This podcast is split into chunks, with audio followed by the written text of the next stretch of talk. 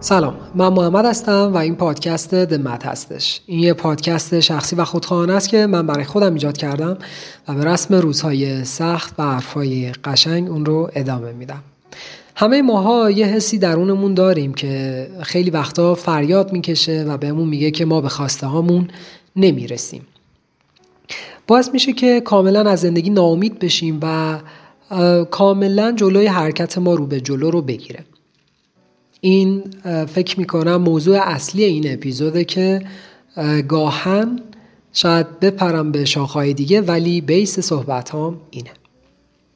داشتم با یکی از دوستام حرف میزدم راجع به مسئولیت پذیری خودم حرف میزدم. مسئولیت پذیری از این جهت که بعضی وقتا من خودم رو خیلی میکوبم با حسای مختلف و دیدم که آدم‌های دیگه‌ای هم هستن که تو این دنیا این خودخوری رو دارن. حالا چرا؟ فرض کنین که من رفتم برای یه بیزنسی مذاکره کنم، برای یه آدمی یا مثلا یه آدمی رو به کارمون اضافه کنم، میخوام جوری باهاش صحبت کنم که بیاد به ما اضافه بشه، به ما ملحق بشه. فرض کنین که رفتم یه جایی فاند مالی بگیرم و اون فاند مالی رو خرج مثلا شرکت کنم و وقتی که اومدم بیرون چون موفق نبودم فریاد کشیدم سر خودم و بقیه آدما که این آدما نفهمی بودن، این اصلا درک نمی‌کردن که من کی هستم و میخوام چیکار کنم و با من همسو نبودن.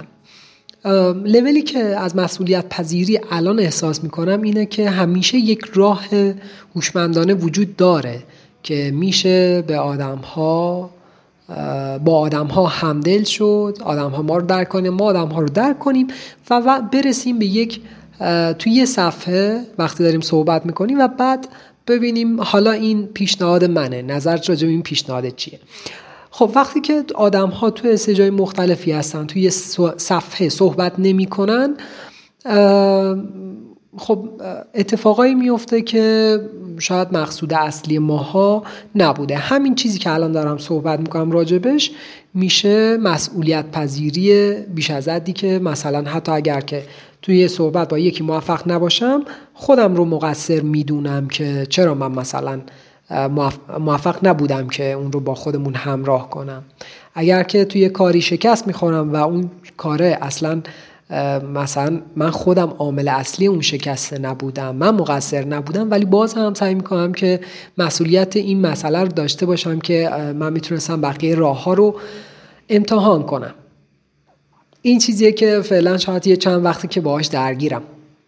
یعنی اینکه اگر که مثلا رئیسم به من مرخصی نمیده من مسئول این هستم که جوری قانعش کنم، یعنی اون آدم بیشوریه خب، ولی من مسئول این مسئله هستم که جوری باهاش صحبت کنم، جوری باهاش توی صفحه باشم که درک کنه وضعیت من رو و سعی کنم که از این طریق به اون خواسته برسم. یعنی من مسئولیت این موضوع رو دارم. خب برگردم سراغ این که توی ناامیدی داریم غرق میشیم. بعضی وقتا هست که کلی اتفاقات توی این دنیا میاد و الان اون مسئولیت پذیری که گفتم مرتبط به این مسئله که الان میگم هست. خب راجع به ناامیدی حرف بزنم، برگردم به همین شاخه‌ای که الان ایجادش کردم و نیمه کار گذاشتمش. فرض کنین که توی کافه مشغول به کار هستین. بعد از آماده شدن قهوه مشتری به جای اینکه روی لیوان قهوه بنویسین که یه جمله قشنگ محبت‌آمیز بنویسین و مهربون باشین، روش بنویسین شما و همه آدمایی که دوستشون دارین یه روزی میمیرین، بعد از مرگتونم فقط چند نفر که از اطرافیاتون که کارها و حرفای شما یادشون مونده شاید یاد شما کنن گهگاهی. و حقیقت تلخ این زندگی اینه، افکار و کارهای شما از بین میره و چیزی به جز فراری ماهرانه از این حقیقت نیست تمام این زندگی. و این شکلی بگم که ما مثل ذرات گرد و خاک هستیم که روی توپ آبی رنگ وسط کهکشان بی‌نهایت پرسه میزنیم، تصور میکنیم که مهمیم، برای خودمون هدف اختراع میکنیم ولی هیچی نیستیم. پس از قهوه لعنتی لذت ببر. ممکنه که تا دارم این جمله بلند بالا رو اون لیوان می نویسم صف طولانی بشه و در نهایت هم اون لیوان قهوه پاشیده بشه تو صورت ما، ولی یک جاهایی توی زندگی هست که وقتی ما داریم با ناامیدی سر و کله میزنیم یه همچین حسی داریم، یه حس پوچی. و شاید به خودمون بگیم که چطور من برای یه آدمی آرزوی روز خوش کنم وقتی که عمیقاً میدونم که وجود انسان اساساً بی‌معنی و بیهوده است. برای دنیا مهم نیست حال مادرتون بهتر شده یا نه، شریک شما رو ول کرده یا نه، رئیستون از اخلاق شما خوشش میاد یا نمیاد. شاید برای دنیایی مهم باشه که یه سلبریتی تو دستشویی فرودگاه داشته کوکائین مصرف میکرده و تیتر تمام خبرها بشه و حتی این کارم یه بار انجام نداده باشه، چندین بار انجام داده باشه، بازم تیتر تمام خبرهاست. و این مسائل که بالاتر گفتم بیشتر شبیه به اینه که برای ما مهمه، برای ما غذا دادن به گربه‌های گرسنه مهمه، برای ما مهربونی کردن با آدم‌های اطرافمون مهمه، برای من نشکستن قلب آدم ها مهمه. و خب فرق میکنه این موضوع برای ما و دنیا. خب حالا وقتی که راجع به ناامیدی حرف میزنیم یا تضاد اون، راجع به امیدواری حرف میزنیم، دقیقاً داریم چی میگیم و چه اتفاقی داره میفته؟ خیلی از آدم ها این مسئله رو نمیدونن که نقطه مقابل خوشبختی ناراحتی یا عصبانیت نیست. درسته؟ اگر ناراحت یا عصبانی میشید به این معنیه که یه چیزی براتون اهمیت داره، یعنی اینکه یه چیزی هنوز برای شما مهم هست، یعنی هنوز امید دارید. یعنی اینکه مثلا من با پارتنرم دعوام شده، من با مادرم با پدرم دعوام شده، اگر که من عصبانیم، اگر من دارم لجاجت میکنم، اگر که من یک حس تشدید شده دارم، یعنی اینکه هنوز برای من مهمه، یعنی اینکه اونجا یه ارزشی وجود داره و هنوز امیدی هست که مسئله بهتر بشه. خب پس نقطه مقابل خوشحالی و خوشبختی عصبانیت یا ناراحتی نیست، ناامیدیه. یه افق بی انتها از تاریکی، یأس، بی‌تفاوتی. نقطه مقابل خوشبختی، خوشحالی اینه که ما باور کنیم که همه چیز به فنا رفته و چرا اصلا تلاش کنیم. ناامیدی یه حس دلسردی و پوچگراییه که خیلی هم ناراحت کننده است اغلب اوقات و شاید باعث بشه که به این فکر کنیم که زندگی بیهوده است، پس به درک، پس چرا خطر نکنم، پس چرا اصلا هیچ کاری انجام بدم. این حقیقت تلخ که در مقابل دنیای بی‌نهایت تمام چیزهایی که برای ما مهمه هیچ اهمیتی نداره، میشه گفت کانسپت اصلی ناامیدیه و ناامیدی ریشه اضطراب، بیماری‌های روانی و افسردگیه. منشأ تمام بدبختیامون، علت تمام اعتیادامون، اضطراب‌های مزمنی که سراغمون میاد، ترس‌هایی که از آینده تیر و تار داریم، بحرانی که توی زندگی درگیرش میشیم، تمام اینها وابسته به مسئله امید و ناامیدیه. خیلی دوست دارم اینجا تو پرانتز، فکر میکنم خیلی دارم تون حرف میزنم، بعضی وقت هست که من خودم پادکست ها رو دور تند گوش میکنم، فکر میکنم شما باید رو دور کند گوش کنید.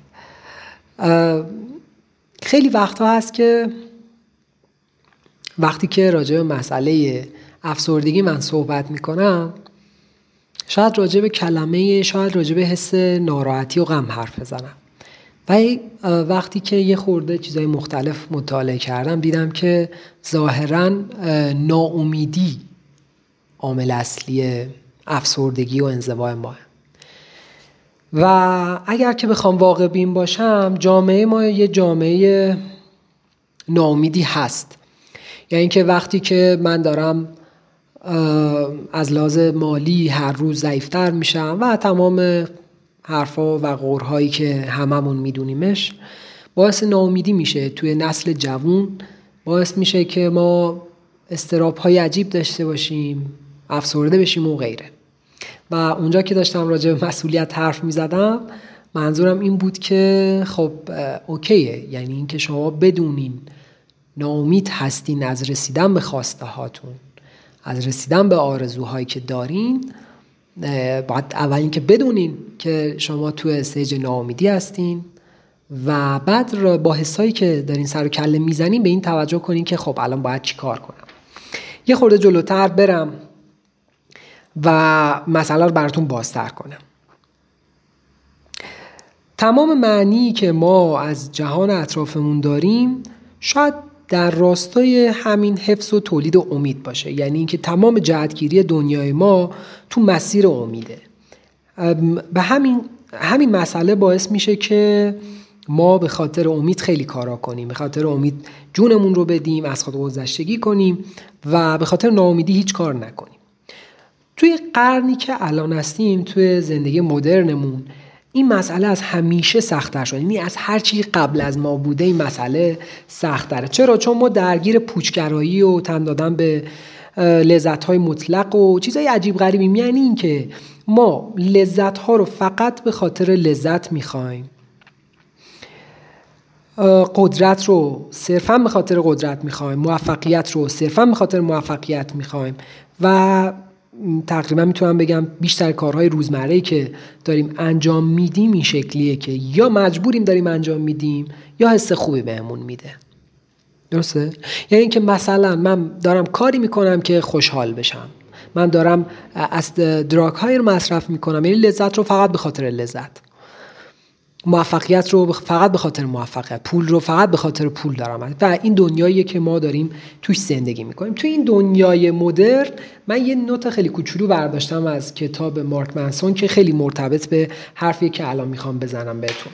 راجع به پارادوکس پیشرفت حرف میزنیم. پارادوکس پیشرفت چی میگه به ما؟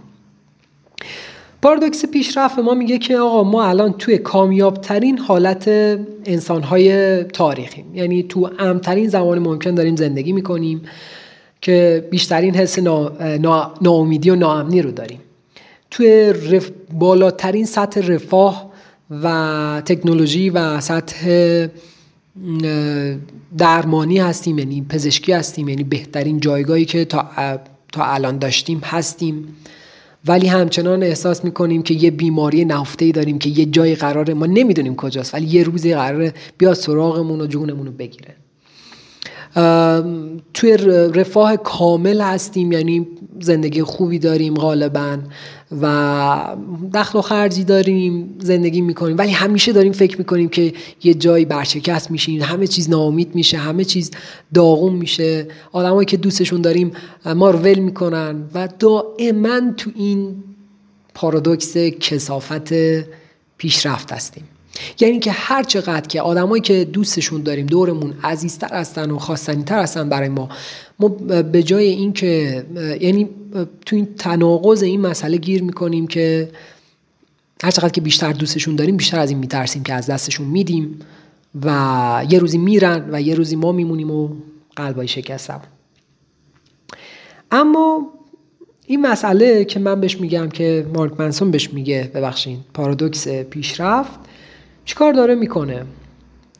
برگردیم سراغ امید. امید به مشکلاتی که حل شدن اهمیت نمیده، یعنی هر چیزی که تو گذشته بود، مثل تعداد مرگ و میرها و تصادفایی که تو گذشته برام اتفاق افتاده و غیره و غیره، هیچ ربطی به امید نداره. امید تنها به مشکلاتی اهمیت میده که لازمه اونها رو حل کنیم. چرا؟ چون هرچی که دنیا بهتر میشه، هرچی که چیزهای بیشتری برای از دست دادن خواهیم داشت و هر چقدر چیزهای بیشتری برای از دست دادن داشته باشیم، کمتر احساس میکنیم دلیلی برای امیدوار بودن داریم. درسته؟ همین تناقضی که حرف زدم. خب اینجا میخوام راجع به امید حرف بزنم و بگم که ایجاد و حفظ امید توی آدم‌ها 3 عامل نیاز داره. یکی این که احساس کنترل داشتن، دوم ارزش و سوم جامعه. حالا بذاریم تک تک اینا رو یه مقدار باز کنم، ولی بیس کانسپت رو فکر میکنم گرفته باشیم. کنترل یعنی احساس کنیم که فرمون زندگی رو تو دست داریم و میتونیم سرنوشت خودمون رو خودمون بسازیم. وقتی زندگی از کنترل خارج میشه، یعنی این سزل، این مثلث که با هم دیگه میشن امید، از دست بره هر زلش، ما احساس ناامیدی میکنیم. مثلا من هر جایی تو زندگی احساس میکنم فرمون دست من نیست، احساس میکنم که من اون مسئله ناامید شدم. مثلا من با 2-3 تا از دوستام داریم سعی میکنیم یه پروژه رو ببریم جلو. حالا از اونجایی که من احساس میکنم که من نمیتونم این کار رو مدیریت کنم، راجع به اون پروژه ناامید میشم. درسته؟ یعنی اگه کنترل میتونم بکنم امیدوارم، اگر نمیتونم کنترل کنم ناامیدم. حالا احتمالاً میدونین که خیلی چیزها هستن که تو کنترل ما هستن و خیلی چیزها هستن که از کنترل ما خارجن. یعنی ما درگیر مسائلی باید باشیم که میتونیم کنترل کنیم و مسئولیت پذیری اینجا یه خورده به من کمک میکنه که من کنترل یه سری چیزها رو داشته باشم، مسئولیت تمام کارهام قبول کنم و سعی کنم همیشه تو اون مسیری که یعنی همیشه این فرمون کنترل داستان رو دستم داشته باشم. موضوع دوم ارزش داشتن. ارزش یعنی چیزی یه چیزی رو پیدا کنیم، ببخشید، یه چیزی رو پیدا کنیم که برای ما اهمیت داشته باشه و بابت زحماتی که برای رسیدن بهش میکشیم احساس بیهودگی نکنیم. یعنی اینکه مثلا اگر که من با تو دعوام میشه، اگر که تو از من دلخوری، اگر که نمیدونم یه چیزی این وسط یه حسی وجود داره، اگر که من وسواس دارم به این که مثلا تو کجا رفتی و چرا رفتی و نگرانتم، پس یک ارزشی وجود داره که اگر که این مسائل باعث دعوای ما شده باشه یه ارزشی وجود داره و این ارزشه اگر نباشه امیدی هم نیست به اون مسئله. و سوم اینه که جامعه، یعنی ما عضو کوچیکی از یک مجموعه باشیم که با ما هم ارزش هستن. یعنی که مثلا من و تو زیر این سقف داریم سعی میکنیم، این جامعه ماست دیگه، داریم سعی میکنیم که یه زندگی خیلی خفن و خوشبخت رو بسازیم. این که من و تو با همدیگه این جامعه رو داریم درست میکنیم، جزئی از این آرزو هستیم، خیلی به ما کمک میکنه. و حالا اینو تو زندگی شخصیتون مثال زدم، میتونید توی گروه مثال بزنید. یعنی یه جامعه است که یه شرکته که داره کار میکنه، اگر که اون جامعه همه هم هدف هم ایده باشن، برای اونها امید وجود داره و اگر که همسو نباشن امیدی وجود نداره. خب تا اینجای داستان برگردم سراغ یه چند تا نکته کوچولو و چیزی که اول اپیزود گفتم. پس ما یه سری حس داریم درونمون که یه صدایی وجود داره داخل ما که داره فریاد میکشه که ما به خواسته‌هامون نمیرسیم. من اسم این صدا رو که داره دائما ما رو اذیت میکنه میذارم کمپین بدبختی درونی. تو این کمپین بدبختی این شکلیه که ما ما همش سرزنش میشیم، زجر میکشیم و با حتی بعض وقتا هست که با مغز منطقی خودمون هم بهشون میپیوندیم.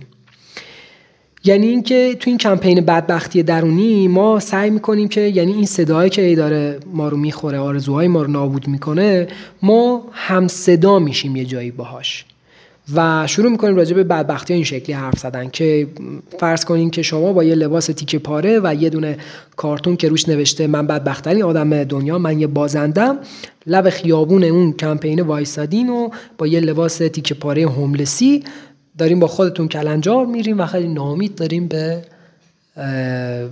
آرزوهایی که دارن آتیش میگیرن نگاه میکنیم تا خاکستر بشن.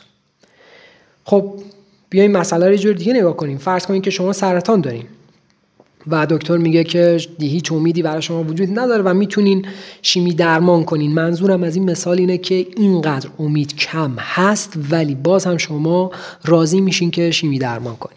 یعنی یک روزنه خیلی کوچیکی امید وجود داره که این سرطانه از بدن شما بره و شما تن میدین به این درمانه و میافتین تو این پروسه و دائم باید برین دکتر، کلی داروهای شیمیایی بهتون تزریق کنن، موهاتون بریزه و کلی چیزهایی که تو فیلم‌ها این بار دیدین. اما قسمت قشنگ داستان کجاست؟ فرض کنین که همین کمپینه که داره از درون شما رو میخوره و از بین میبره شبیه به یه سرطان باشه و من یا یکی دیگه نزدیک، یه آدم، یه دوست دیگه بهتون بگه که تو سرطان داری، تو این سرطانه و داره کل وجود تو رو میگیره و باید یه فکری براش کنی. حتی اگر که کوچکترین روزنه‌ای برای از بین رفتن سرطان وجود داشته باشه، باید شبیه به اون سرطان بهش نگاه کنیم و کاری نکنیم که این کمپینه صداش زیادتر بشه. همه ما درونمون یه سری شعله‌های درونی هم داریم، شعله‌هایی که ذره ذره از، یعنی شعله‌هایی که تناقض داستان، شعله‌های استعداد و آرزوهای ما. یعنی هر چقدر که این شعله پر نورتر میشه درون ما حس بهتری و حس رضایت قشنگتری از زندگی داریم. و فرض کنین که به جای این که اون آدم هوملسه باشیم که داره مثلا به خاکستر اون آرزوها نگاه میکنه، خودمون سعی کنیم که برای خواسته هامون، برای آرزوهامون بجنگیم. خب حالا راه رسیدن به خواسته ها و آرزوهای بزرگ چی هست؟ مسئله اصلی اینه که وقتی که ما یه آرزوی خیلی خیلی بزرگ داریم احساس ناامیدی میکنیم، چون مثلا ذاتاً من قویاً به این مسئله باور دارم، چقدر سخت گفتم این چند کلمه رو، قویاً به این مسئله باور دارم که هیچ کدوم از آرزوهایی که الان تو کلتون هست آرزوهای خودتون نیست. نظرتون چیه راجع به این حرف؟ بذاریم بازش کنم. فرض کنین که من دوست دارم بزرگترین ویولونیست بشم، من دوست دارم بزرگترین آهنگساز و تنظیم کننده تاریخ بشم، من حتی دوست دارم از هانز زیمر هم بزرگتر بشم و کلی مثلا موسیقی خفن بسازم که تو تاریخ ثبت میشه. اما در نهایت من آدمی هستم که حتی دست به ساز نگرفته، حتی اصلا ذهن موسیقیایی خوبی نداشته، حتی امتحان نکردم که آیا مثلا توی این مسئله خوب هستم یا نه، و فقط یک آرزوی خیلی بزرگه که شاید اصلا نرسیدنی باشه تو همون لپ داستان. شاید من دوست دارم یه آدم ثروتمند بشم و یادتون باشه ما توی زندگی پوشگرای مدرن زندگی میکنیم، من کلی پول میخوام. خب نمیدونم پول رو برای چی میخوام، این آرزوی من داشتن کلی پوله، اما خب پولو برای چی؟ و اونجاست که میگم که آرزو داشتن باید معقول و مفهومدار باشه و آرزو باید در همراستا با خواستهای درونی ما باشه. بذار اینجا یه جمله خیلی خفن بهتون بگم که کیف کنین. پس فرض کنین که این جمله رو الان یه گوشه یادداشت کردم، برمیگردم بهش. فرض کنین که میخوام بگم تفاوت آرزوهای ما چی هست. بعضی وقتا هست که ما یه سری آرزوها رو داریم که اصلا قابل دسترسی، یعنی قابل رسیدن نیستن اصلا برای ما، برای شخصیت ما، و ما یک توهم القایی از آرزوهای بزرگ رو داریم که به همون الهام شده از یه آدم دیگه، یه آدم بزرگ دیگه، یا مثلا یه دوست آشنا که این آرزوی باحالیه، منم این آرزو رو میخوام. اگه آرزو داریم عملاً یک آرزویی برای ما درسته که حقیقتاً تمام سلول‌های بدنمون فریاد بزنن که باید انجامش بدیم، باید بهش برسیم و بیافتیم تو پروسه رسیدن به اون آرزوه، قدم‌های کوچیک برداریم، بیافتیم تو اون مسیر اصلا و اصلا بدونیم جهت ما کجاست.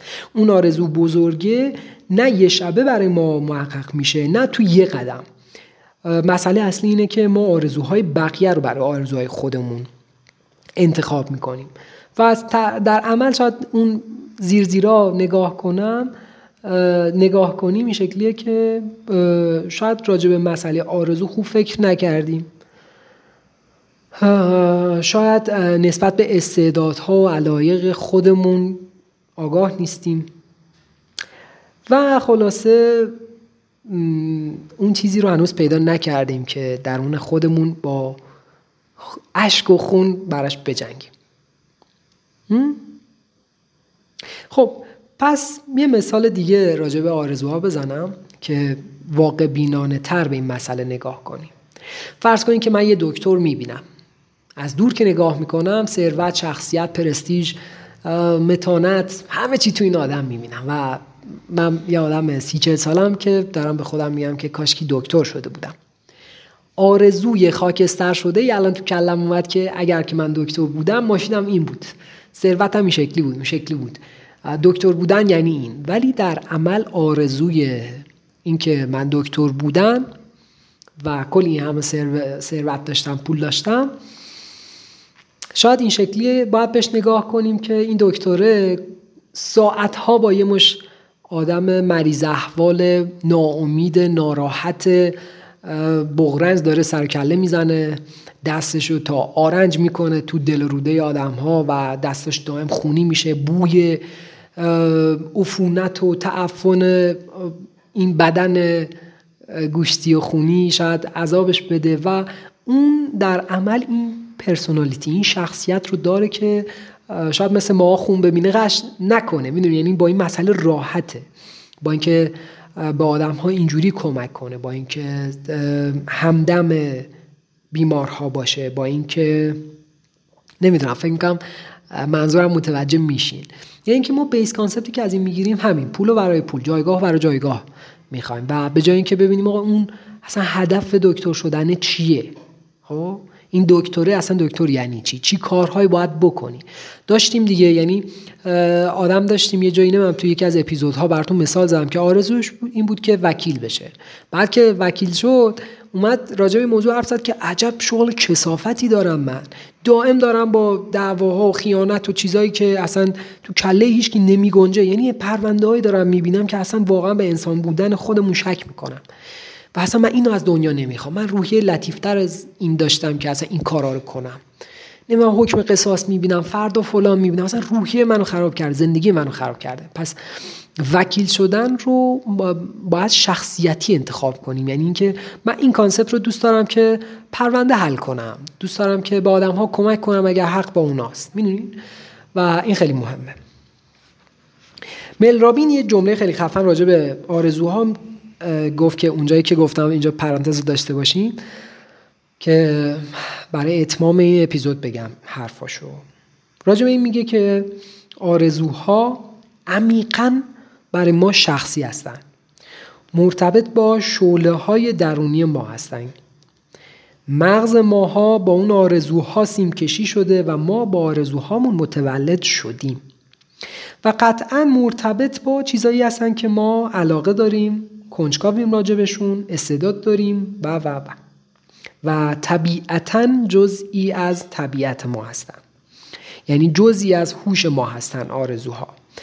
وقتی که اولین قدم رو به سمت اون آرزوها برمی‌داریم، احساس می‌کنیم که اون موجود درونی ما زنده شده، اون شعله‌های کوچولو جون گرفتن، اون قوی‌تر شدن و حس سرزنده تری داریم و بیشتر شبیه به اینه که ما اون آرزوها به ما جهت بدن که تو مسیر درست حرکت کنیم و اون آرزوها به ما بگن که انتهای اون جاده قراره چی رو داشته باشیم. درسته؟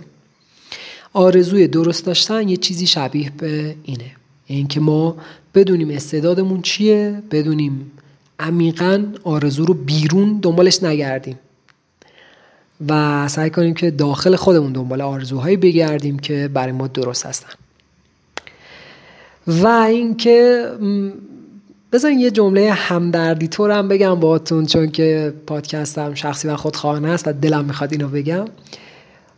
منم آرزوهای بزرگی ندارم، این حرفو الانو تو این روز دارم میزنم، با این تفاوت که من کلی استعدادهایی دارم که کشف کردم از خودم، چیزایی که بهشون علاقه دارم رو میدونم و کلی چیز بزرگ هست که تو زندگی میخوام، اما همچنان میتونم بهتون بگم که منم یه چند تا آرزوی کوچولوی دستیافتنی همینجوری این بغل مغل ها دارم. یعنی وقتی که راجع به آرزو حرف میزنیم حتما فکر میکنیم که باید آرزوها بزرگ باشن. یادمه که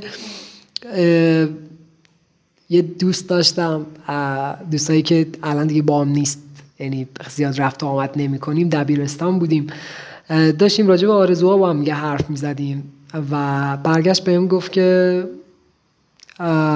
یه جمله از یکی گفت که نمیگم از کی، از یه بزرگی گفت، احتمالاً میدونید، گفت که آدم‌های بزرگ آرزوهای بزرگ دارن. بعد اومد راجع به این مسئله با هم حرف زد که اصلا من دوست دارم خدا بشم، چون که یه آرزوی بزرگه، پس در نتیجه من یه آدم خیلی بزرگم. و میگم که مسئله آرزو، الان امید آرزو داشتن، یک مسئله پیش پا افتاده یا یک مسئله کودکانه دوران دبیرستان نیست. برای من این مسئله کاملا منطقی و جا افتاده است، یه چیزی که رسیدنیه، یه چیزی که قابل تأمله، یه چیزی که قابل برنامه ریزیه. یه چند تا چیز کوچیک خودخواهانه و شخصی بگم راجع به آدم‌هایی که به من نزدیکن و اینو دارم شبیه به تبریک تولدی میگم که ما به خود شخص نمیگیم، میذاریمش اینستا و میگیم مثلا فلانی تولدت مبارک، فلانی من خیلی خوشحالم که این اتفاق برات افتاده. چیزی که به یه شخص مرتبطه رو شاید به خود شخص نگیم. نمیدونم، این دنیای عجیبیه. ولی خواهرم دیشب ازم پرسید که محمد من میخوام نظر چیه که من به نظرت من میتونم مربی بدنسازی باشم؟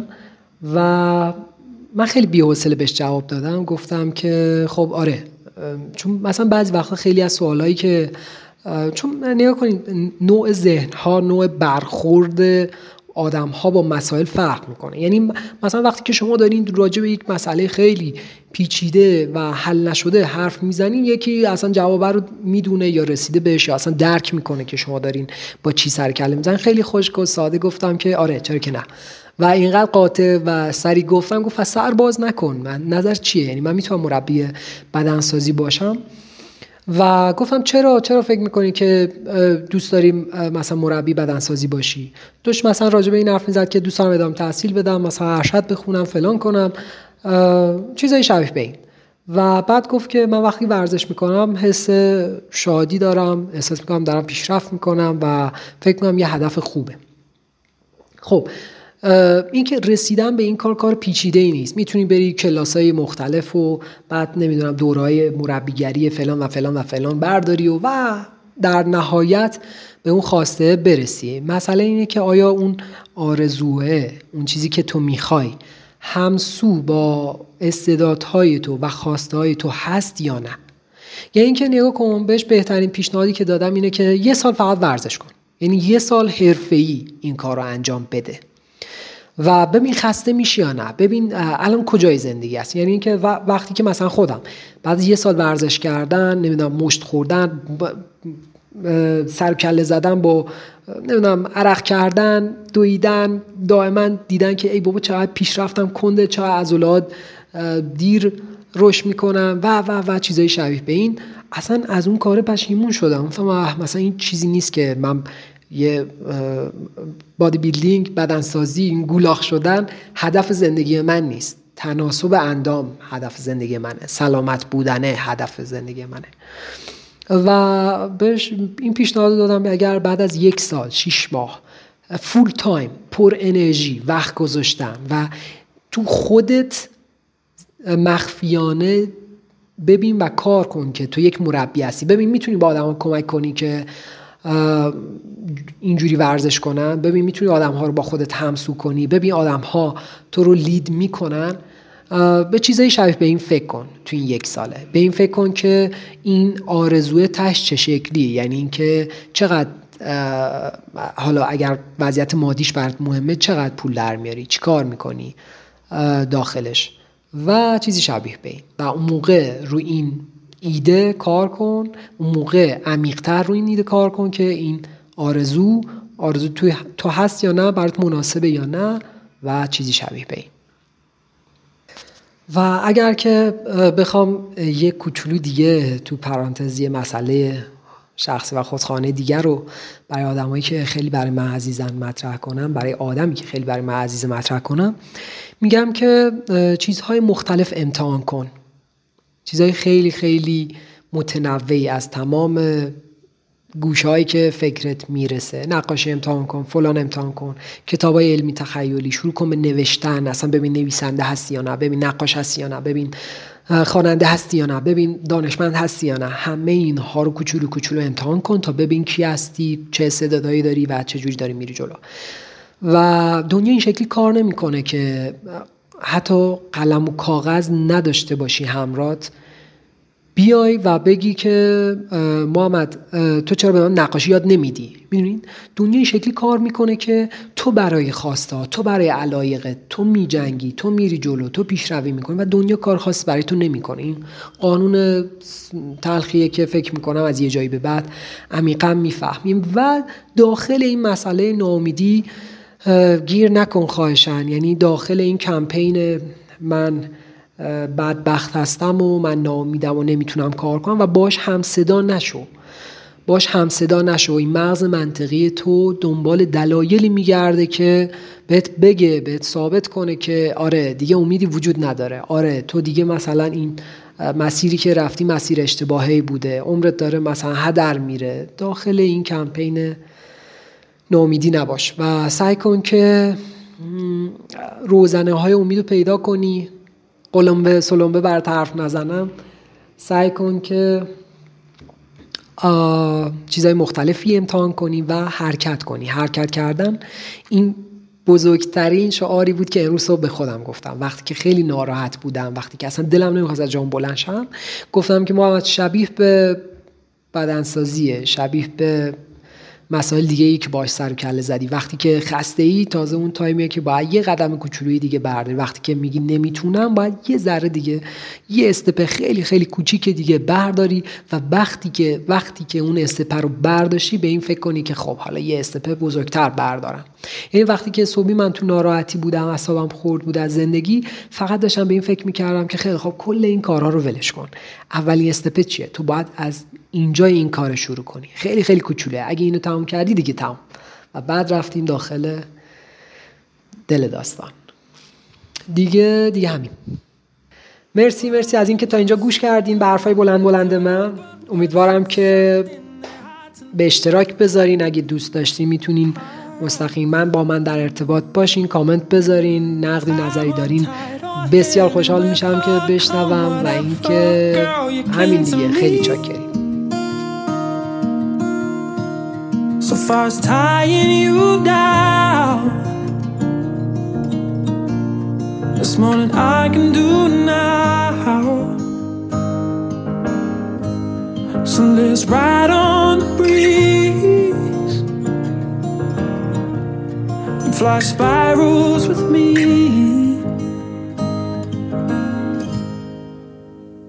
'Cause you're a whirlwind, girl, you're a whirlwind, and I'll go wherever you're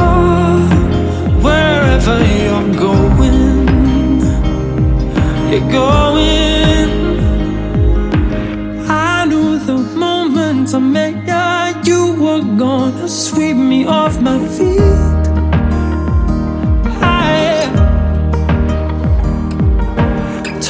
You that night by the river, you're the whisper blowing through the trees.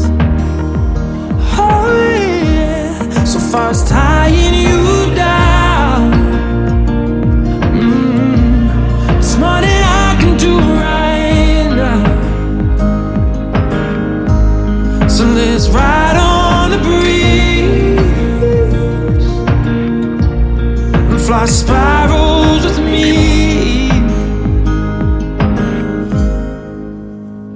'Cause you're a whirlwind, oh girl, you're a whirlwind, ooh, and I'll go wherever you're going. You're going, whoa, whoa, whoa, whoa.